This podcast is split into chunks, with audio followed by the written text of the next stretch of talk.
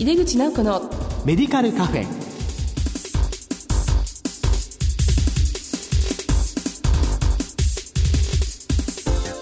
こんばんは。帝京平成大学薬学部の井出口直子です。4月から薬剤師にとどまらず幅広いリスナーに向けた番組にパワーアップしております。井出口直子の薬剤師 GO から井出口直子のメディカルカフェと番組名が変わりましたこの番組は医療を取り巻く人々が集い語らい情報発信する場です。今日は特集メディカルカフェって何？の2回目です。チームで考える薬啓発と題して今夜も豪華ゲストでお届けします。お楽しみに。井出口直子のメディカルカフェ。この番組は手羽製薬の提供でお送りします。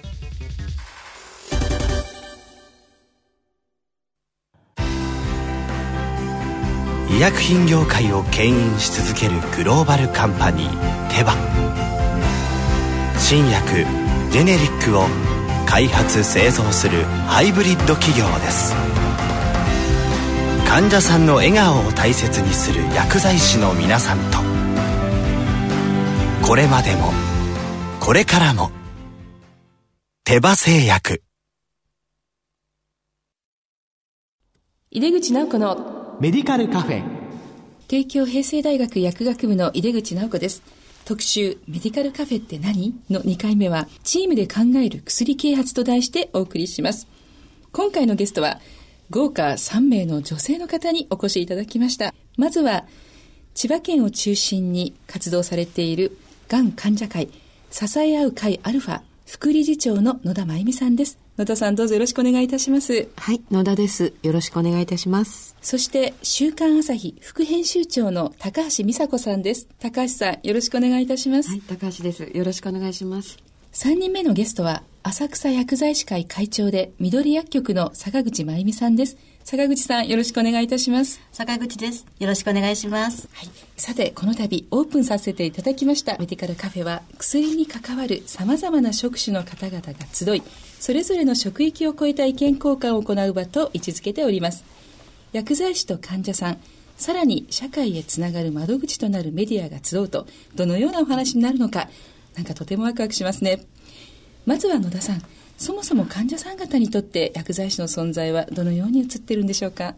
はい。えっ、ー、と、私たちは、がんの患者会なので、がんの患者さんやご家族が多く集まるんですけれども、そういった場では、お薬の治療のこと、そういったお薬自体のことは非常に多く話題として上がります。勉強会などを開いても、まあ、抗がん剤の、あの、勉強ですとか、副作用対策、こういったテーマの場合は参加者も大変多いですし、がん治療におけるお薬に関する関心というのは非常に高いんですね。ただ、残念ながら、薬剤師さん自体のことが話題に上がるということは滅多にないというのが正直なところです。そうなんですか。はい。例えばその今、がん治療でも入院を経験される方は、服薬指導ですとか、持参薬の管理とか、そういったことで直接薬剤師さんと接する機会っていうのが昔に比べると非常に増えてきたというふうに聞いているんですね。すねはい。ただ、退院をして外来通院となれば、処方箋を持って今度は院外薬局に、あの、お薬をいただきに行くっていうことがほとんどなので、例えば入院中に関わっていただいた薬剤師さんと、まあ、退院後も継続して関わるっていうことが非常に少ないということもあると思うんです。まあ、そういったこともあってか、薬剤師さんの仕事をよく知っているっていう一般の方、まあ、それだけではなく、がんの患者さんたちでも、えー、まだまだそういう方は少ないんじゃないかなというふうに思います。おそらくイメージとしては、医師の出す処方箋に従ってお薬を準備するとか、まあ、用法、用量について説明をしてくれる人という、そういう役割という認識がまだ多いんじゃないかなというふうに感じています。あそうなんですか。やっぱり患者さんにとって薬というのはすごく大きな関心事なんだけれども、薬について何か聞いてみたいとか質問があるっていう時に、まあ、本当であれば薬の専門家である薬剤師さんに聞いてみるという選択肢があると思うんですけれども、うん、まだまだ患者さんたちにはそういう発想はあまりないように思います。どうしてもまあお医者さん、看護師さんというところにまあ目が行きがちなのかなというふうに思います。そうですか。やっぱ患者さんにとっては診察してくれる医師とかケアしてくれる看護師さんの方がね、身近な存在という形で薬についてもそうなっちゃうんでしょうかね。次はこう社会での認知度自体がまあ低いというような印象があるんですけどもそのあたりあの高橋さんメディアの立場からお聞きしてみたいんですけれども、はい、いかがでしょうか？はい。私は今週刊朝日の副編集長をやっておりまして主に扱うテーマは女性の問題とかですね、うん、まあ、今週刊誌大体60代の方が7割ぐらい読んでるっていうような現実もありまして、うん、まあ、健康とかですね。あと長生きする情報とか、まあ、こういったこと関心があって担当の編集長として記事を見ることが多いんですけれども暮らしの現場の中ではですね医療に近いものというのは例えばあの女性の更年期の問題とかあとうつこれは若い人にもありますけれども、うん、先日週刊誌で取り上げたのは母ロスといってお母さんが亡くなった後の悲しみからどう立ち直るかっていうようなテーマを扱ったんですがちょっと医療と近いようなイメージはあるんですけれども、うん、そういえば、うん、薬剤師さんという仕事がこの記事の中に入ってきてるかというとやっぱりなかなか現場を扱うという時が見えてきにくいっていうのは現実問題そうかなっていうふうに思いますね。残念ですけれども。いやメディアの方にとってはそもそも薬剤師というのはこう取材の対象になり得るんでしょうかね、まあ、薬剤師さんというふうに入っていくとなかなかそのダイレクトに私たち生活者のレベルとつながっていないことが見えないもしかしたら原因になっているのかなという気もいたします、うん、そこにちょっとこう視点がいかないっていうところで、はい、どうしても取材としてはなかなかこう来ないということですよね。ええ、そうですか。坂口さんはあの薬剤師がもっと顔が見えるようにといろいろなご活動をされていらっしゃいますけどもいくつかぜひご紹介していただけますか。はい薬局薬剤師を代表してここに参加してるともう二人のお話聞いててすごく寂しい立場になってくるんですけれども 私今あの浅草薬剤師会の地区の会長をしてるんですけど11年目なんですねで10年前に薬剤師会の会長を受けるときに私はもう地域の中で顔の見える医療提供活動をしたいっていうことをスローガンに掲げたんです。うんで、それを目指していろんな会議に出てもとにかく薬剤師とか薬局っていう言葉を議事録に残したいというのですごく頑張ってきたつもりではいるんですね。でもまだまだやっぱり社会的には認知されてないなって気はちょっとするんですけれども、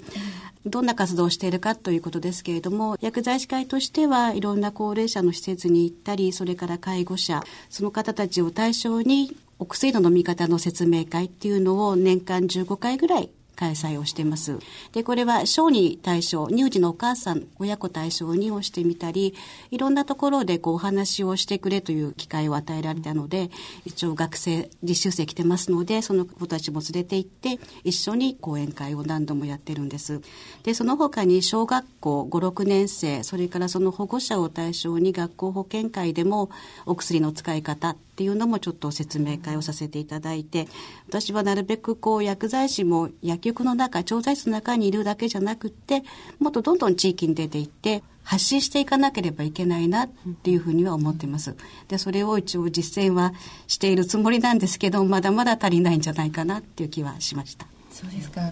あのまずは地域の方々に理解していただくということで、まあ、坂口さん浅草薬剤師会さんお取り組みとして、まあ、高齢者の方の飲み方の勉強会ですかね。講習会。それから、まあ、乳児の方お母さん対象にそしてまあ学校でというようなことを、まあ、幅広くやられていらっしゃいますけども、まあ、薬剤師にこういう話をしてもらいたいっていう要請が来るってことはやっぱり薬剤師は薬の専門家だっていう意識はちょっとずつ上がってきてるんではないかなっていうふうには思っています。えー、ところで今後あの中核病院は急性期の患者さんを中心に見るようになって慢性期の患者さんは地域での医療が中心となりますよね、まあ、そういった意味でもやっぱり地域での取り組みというのはすごく重要ですよね。そうですね。生活習慣病対象だといろんな生活習慣病のまあリスクとかそれから予防っていうことにも薬局の薬剤師うちなんかでもそういう取り組みで家族を集めてご夫婦で来てもらってお話をしたりとかを説明会とかしてるんですけれどもあと経口の抗がん剤なんかも次々とこう保険薬局に突然来るっていうパターンがすごく増えてきました。で、こちらはあの、病院との連携がなかなか取れてないので、レジメンが見れない状態で、患者さんからこう聞き取りながら、そしてその抗がん剤を処方、調剤してるっていう状況なんですけれども、まあ、お話の中でいろいろ聞き取らなくちゃいけない適正使用がされているかとか副作用とかそういうものが出ているかっていうのをきちっとね把握しなくちゃいけないなというふうに思ってます。抗がん剤の副作用のこともありますから、まあ、コンプライアンスって言いますかその患者さんがどういうふうに飲んでる服薬状況とかも含めてね、ね、はい、で多分お医者さんには言えないやはり抗がん剤の副作用ですごくだるくなったりとか、まあ、あの調子悪くなったりするとなんか自分で調節したりとかいう患者さんもいるので、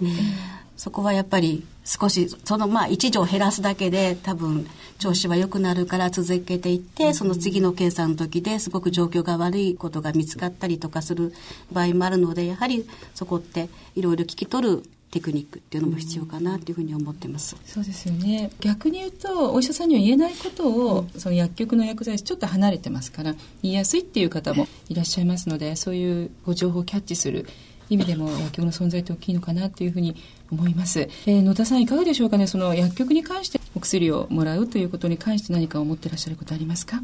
そうですね。あの、今、坂口先生お話しされた中にもありましたけど、やっぱり患者会などでお話を伺っていても、実はその処方された通り飲んでいないっていうようなお話がやっぱり時々出てくるんですね。で、まさにその経口抗がん剤などは、まあ、自己管理ができてしまうので、副作用が辛いから、実は1日おきに飲んでいるとか、それから昨日飲み忘れたから今日2個飲んだとか、びっくりするようなお話っていうのが実は出てくることがあるんですね。でもなかなか、その指導されれた通りに飲める時はいいんでしょうけど、その指示通りじゃなかった時に、そのことを正直に医師に伝えるとか、まあ、誰かに相談するっていうことはなかなかできていないっていうようなことが、あの、実際によくあります。ですので、そういった時にね、もしその、薬局の薬剤師さんとうまくコミュニケーションなどが取れていて、相談しやすい関係とかがあれば、実はこういうふうに言われたけど、これ飲むの辛いんだよねっていうようなことを相談しやすいんじゃないかなというふうに今、あの、お話伺っててすごく思いました。はい。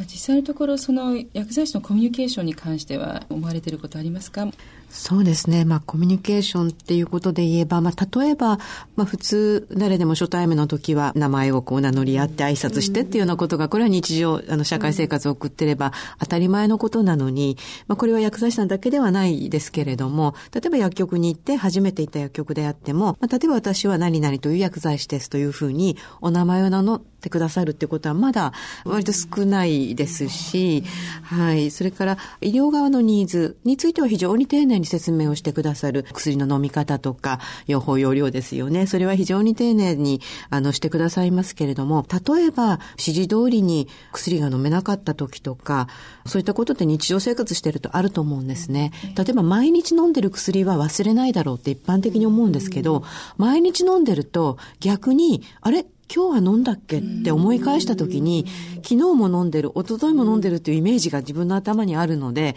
あれ今日飲んだっけっていうことがね、実は、あの、ふっとわからないことがあったりするんですよね。もっとこう、薬剤師さんもイメージを膨らませて、日常の中で我々、まあ、患者さんがやってしまいそうなことっていうのを、こう少し想像して、例え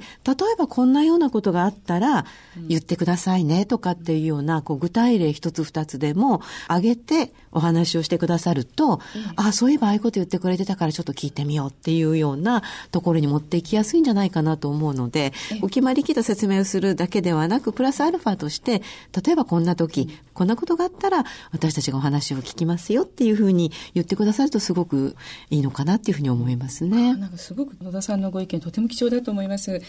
あの、名前を名乗るっていうことを本当にやってなかったと思うんですけど、大学では絶対に教えてるんですよね。で、学生はやるんですけど、現場の薬剤師が名乗らないところも多いので、まあ、そういうのを見てしまうと、だんだんこう若い学生も名乗らなくなっていくんですよね。まあ、悲しい状況があって、まあ、名乗るっていうのはこう責任感を示すことですから、まあ、これはもうぜひやっていただきたいな。それだけでも患者さんの話の内容が変わってくると思うんですよね。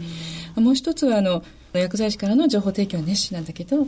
こういうことありませんかっていうことをもっと考えてから質問するっていうところかなという気がしますね。なんか結構ざっくりと、最近いかがですか？とか、なんかおかわりありませんか？みたいな妙に開いた質問で患者さんもそんないちいち言えないよねってなってしまうことがありますからね。そうですね。あの食後に飲みましょうという時に、じゃあ朝ごはん抜いたらどうしたらいいのとか あの本当に些細なことなんですけど日常的にはもう普通にあるし入院してると一方化っていうんですかね。全部何種類あっても薬一袋に入れて持ってきてくださるけどお家に帰ったら全部自分で管理しなくちゃいけないのであの日常的には本当に用法用量守れないことっていっぱいあるんですよね。そうですよそれじゃあ、あの、えっと、週刊朝日の高橋さんいかがでしょうかね、薬剤師の、まあ、コミュニケーションとか、はい、まあ、その医療従事者のコミュニケーションに関してなど、はい、どのようにお考えか？本当に今お話伺いながら、そうかなるほどねっていうふうに思ったんですけども、例えば、まあ、入院日数が抑えられるようになって、がん患者さんが病院に入院するんじゃなくて、まあ、通院でっていうふうになれば、おのずと調剤薬局なり、まあ、抗がん剤を処方されるケースが出てくるというのは、まあ、そういうふうに考えれば、なるほどっていうの分かるわけで、そういう中でその患者さんとの聞き取りの中から状況を把握されていくっていうのはすごい話だなというふうに思いました。で、やっぱり私たちにとってみると、やっぱり病院の薬剤師さんと調剤薬局の薬剤師さんって、あの違いが分かるようで分かんなかったり、分かってるようでやっぱり分かんない。どういうことかというと、例えばやっぱりこういう話があってですね、調剤薬局の薬剤師さんがその、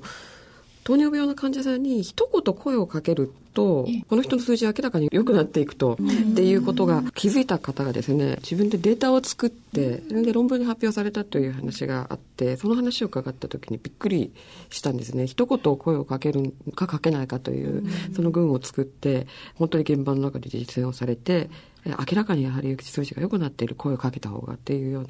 あのこういうことを聞きました。で一方で、まあ、生活習慣病についてもそうですけど大量にやっぱり薬を私も今あの飲んでる薬があります。もうすでに45歳で生活習慣病。でこれから多分たくさん増えていくその薬をですね自分でもやっぱりどういうふうにコントロールしていったらいいのか。本当はこれは毎日きちんと飲んでくれって言われて全部飲み続けていったら、じゃあ私70歳になったら何種類飲むことだそういうぐらい薬を処方されて、まあ、で、それで、こう自分でもどれがどういう作用をしているのかっていうこともわからなくなってくるような状況、どんどん出てきてしまうと思うんですね。そういう時に、その、専門家にきちんと、その薬の、まあ、飲み合わせも含めて、聞けるという状況は、もっといろんなところで開かれていっていいのかな調剤薬局の薬剤師さんでもそうだし病院の中でも一言やっぱり聞けるような、やっぱりコミュニケーションってすごく大事だと思うんですけど今までやっぱりそれが私たちも薬剤師さんに聞こうっていう発想がなかったっていう感じがありますよね。ちょっと面白いそういう現場が実践があったらどんどんまあ伝えていきたいなというふうに思うんですけれども。気軽にね、そうなんですよね。聞いていただけるとね。ええですね、あの薬が増えるほどねいろいろ心配事が増えると思いますのでね、先ほどのその薬剤師が声かけただけで少し数値が変わるということ、はい、こういう結果をね発表していくっていうこともすごく大事かなっていうふうに思います。そういえばあの高橋さんのご主人様はですねあのがんサバイバーで。であの高橋さんの愛情が危険な状態にあったご主人を生還させたという話は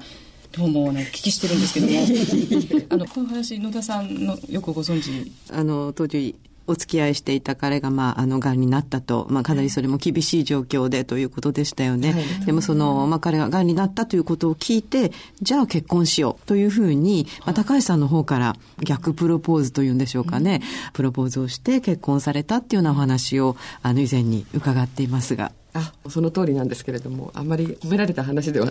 なくてですね結婚する時なんですけども私が実はちょっと鬱っぽい状況になってまして仕事とまあ自分の20代後半結婚どうしようなんていう時に悶々としてた時期になったんですね。で夫があのもうそれよりもちょっとびっくりするぐらいまあ抗がんのがんだったんですけれども非常に進んだ状態で見つかったということで、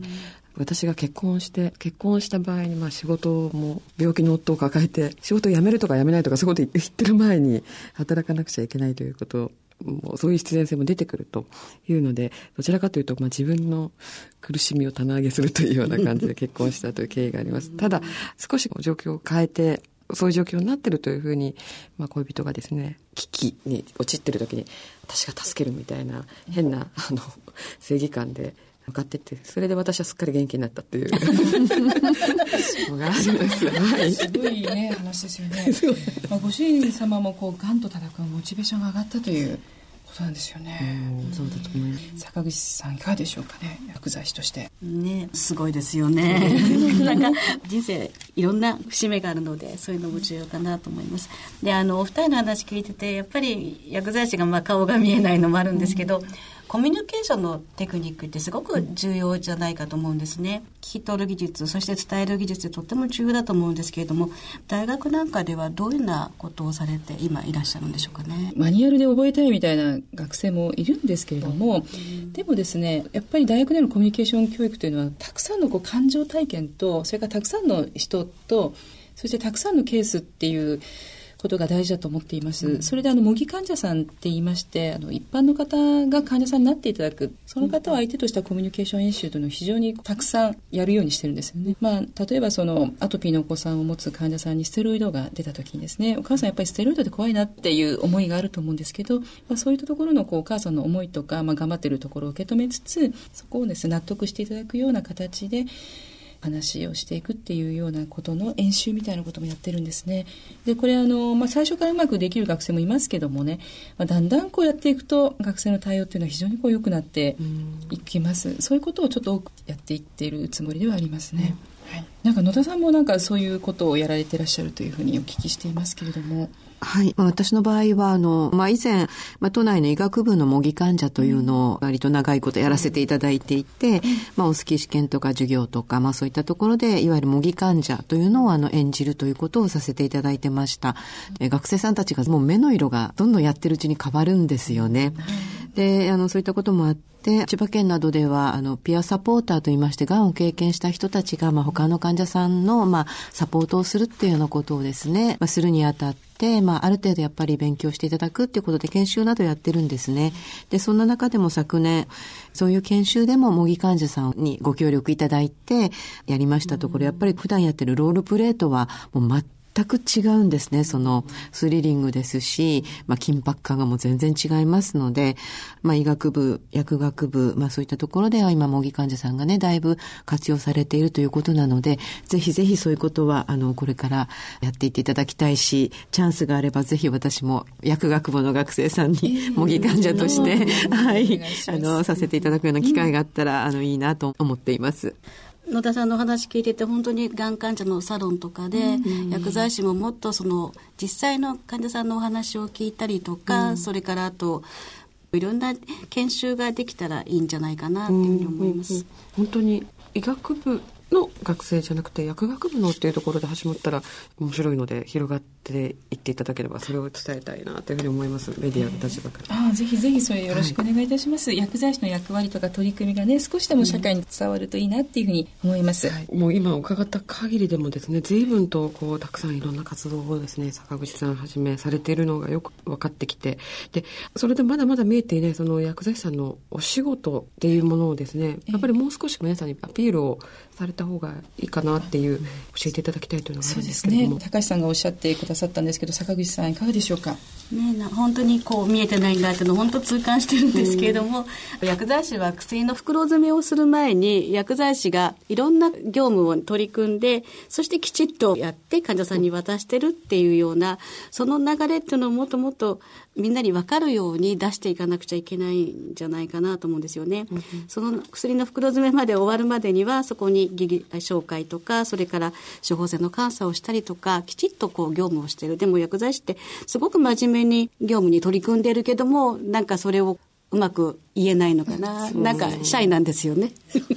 あまりこう自己主張しないですよね。だからひっそりとやって、こう地道に出してくる感じですね。技術紹介についてもこう医師とのコミュニケーションになるんですけども、まあ、これも大学で必ず練習するっていうことにはなっています。ところで、あの意外と薬剤師の仕事として知られていないのが、あの注射剤のこうミキシングですね。今後なんですよね。そうなんですか。ええすっかりあの看護師さんのお仕事っていうふうに私はなんとなく思って、すいません。そうですよね。はい、まあ、そういう看護師がやってた時期というか、そういうとこもあるんですけれども、まあ、液剤であっても、まあ、それは薬剤師の仕事なんですよね。例えば、こう、抗がん剤は患者さんの体重で投与量が異なりますのでね、まあ、その都度、まあ、ミックスしていく必要があります。うん、で、まあ、特に強い副作用を持ちますのでね、これはあの健康被害がリスクがあるお仕事なんですね。なるほど、これは本当にやはり幅広く伺うといろいろ出てきますね。高橋さんどうもありがとうございます。えー、坂口さん何か他にもありますですかね。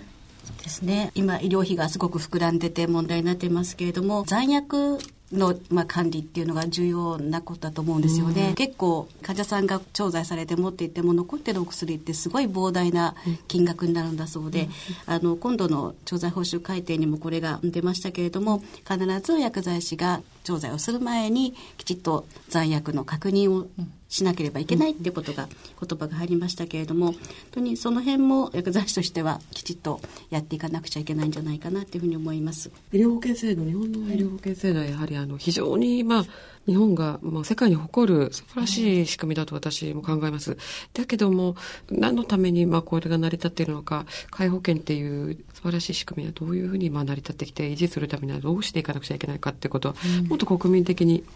考えなくちゃいけない。でも学校では教えられない、まだまだ遅れているというふうに感じます。私たちの責任でもあると思いますけれども、うん、皆さんのお仕事を通じてまた、県制度のことも啓発になったらいいなんていうふうに考えます？そうですね。はい、で、大学でもまあ、教育してないわけでもないんですが、なかなかその、社会に出る前と、と、とこの保険に関してはですね、実学生としては実感としてなかなか感じないんです。うん、でも、もう少し根本から教えれば、それもまた大事なことなのかなというふうには、思っています。うん、えっ、ー、と、どうでしょうかね。あの、野田さん患者会のお立場として。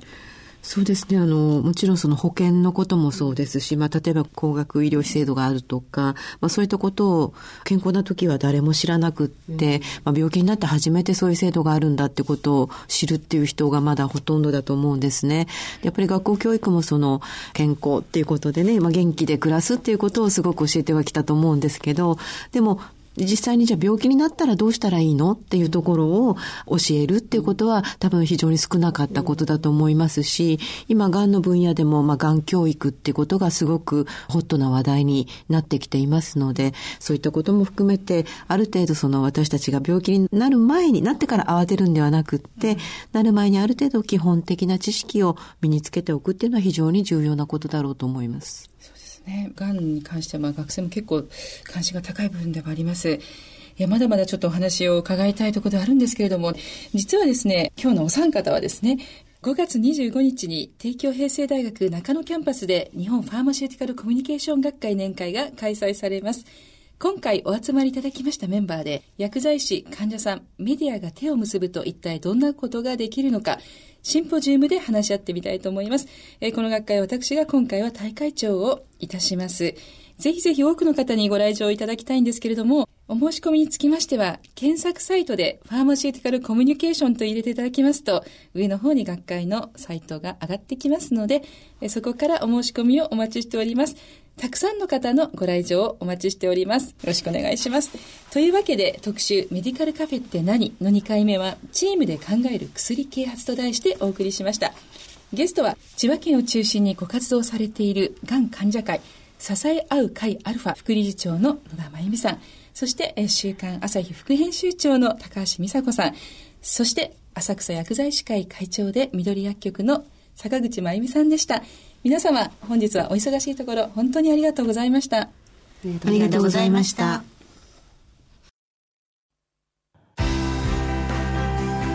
医薬品業界を牽引し続けるグローバルカンパニーテバ新薬ジェネリックを開発製造するハイブリッド企業です患者さんの笑顔を大切にする薬剤師の皆さんとこれまでも。これからも。手羽製薬。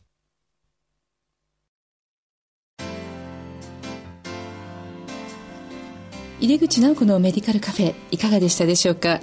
今回ゲスト3名という、まあ、賑やかな中でやらせていただいたんですけれども、なかなか面白かったですね。お三人とも、まあ、私も含めて4人とも立場が違うんですけれども、薬剤師に対する見方ってみんなそれぞれ違うんだな。でまだまだ私たちやらなきゃいけないんだなっていうことに気づかされました。ぜひこの話の続きをですね5月25日日本ファーマシューティカルコミュニケーション学会の大会でやりたいと思います。お聞きの方ぜひお越しになってください。お待ちしております。さてこの番組は放送後にオンデマンドとポッドキャストで配信しています。番組へのご意見やご質問などは番組ウェブサイトからメールでお送りいただけます。お待ちしています。この番組は4月から番組タイトルが井出口直子のメディカルカフェに変わりました。